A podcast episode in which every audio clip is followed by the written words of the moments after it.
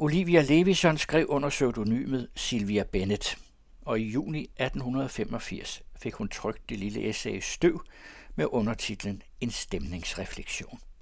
Her får I det i Farovs klassikere. Jeg lukker om morgenen mit vindue op og ser langs af gaden en hel række åbne vinduer. Uregte tjenestepigehoveder, kokette morgenkapper, blomstrende unge frueansigter, trætte grå husmødertræk. Og til alle disse hoveder hører hænder, og hænderne holder et stykke tøj, fint og broderet hos nogen, lasset og sort hos andre, men aftørreklud er det hos alle. Og det hovederne og hænderne bestiller, er tør støv af. Støv, det er det, hvoraf vi er opstået, og hvortil vi skal vende tilbage. Verden består af støv. Men der hører tålmodighed til at være den afstøvende. En husmor sagde til mig, når jeg ser tilbage på mit liv, er det som om jeg har gjort nar af mig selv. Hver dag det samme arbejde. Hver aften er man lige vidt. Man har tør støv af, og det har samlet sig igen. Man har øst alle karrene fulde, og de er tømte igen. Hun har ret. Afstøvekluden burde være emblemet. Omhyggelig samler hun hver morgen støvet fra alle husets møbler i den. Omhyggeligt ryster hun den ud af vinduet og nikker til naboersker og genboersker, der også opfylder luften med udbyttet af deres afstøvning.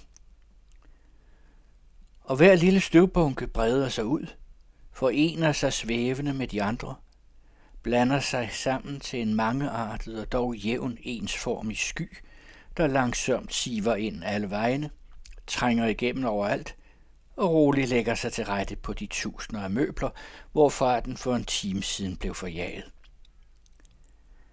Hvem har ikke i sine klarsynede øjeblikke set livet og alt dets gerning som en magtesløs, hensigtsløs samlen og flytten af det evigt faldende støv? Og dog er der forskel. Forskel for mænd og kvinder. Mandens dage er samlet i bunker, hver bunke mærket med sit tegn. Hans måneder er fyldte med foretagende og spænding, hans år med resultater.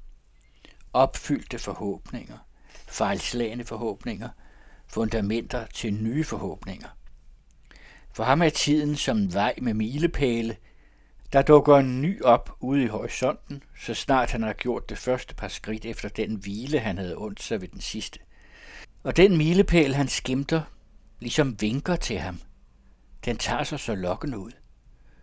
Det forekommer ham, at den ikke ligner de andre, og der fra det sted, hvor den står, må være videre udsigt over himmel og hav. Han skynder sig. Han synes ikke, der er så langt hen, og fra milepæl til milepæl føres han hen ad vejen. Inden han mærker det, lider dagen så jævnt, og i solnedgangstogen står støvstriberne skrå og lange, glimtende med regnbuefarver for hans trætte øjne. For hende, kvinden, er der ingen vej at tilbagelægge. Eller vejen hun går drejer sig rundt, fører intet sted hen. Ingen illusion lokker kræften frem, intet synligt mål sporer viljen. Hendes sjæl får ikke faste formede træk, hendes liv ingen skikkelse. Et eneste bliver efter hende. Hendes børns liv. Men hvilken resignation at holde sjælen vågen ved et mål, der først nås, når livet næsten er forbi. En stykken sig ud. En langsom transfusion. Som en løvetandsklok løses af vinden og føres langt bort fra blomstringens sted til undergang eller vækst. Sådan spredes kvindens liv i flyvende atomer.